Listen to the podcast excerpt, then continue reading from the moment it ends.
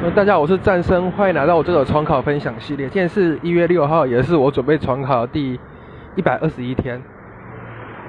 今天早上立场的我还是照样在刷历届，然后刷刷完之后，下午就继续开始写自然，然后写写一下植物方面，然后先写一下后面的题目。然后有发现一些题目不太会。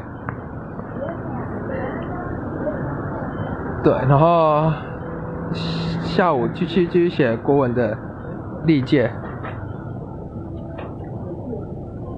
然后作文其实我到现在都还没有练习，我是打算把我位置的书都把它整理完，因为我现在位置上的书都太多了，很难整理的完。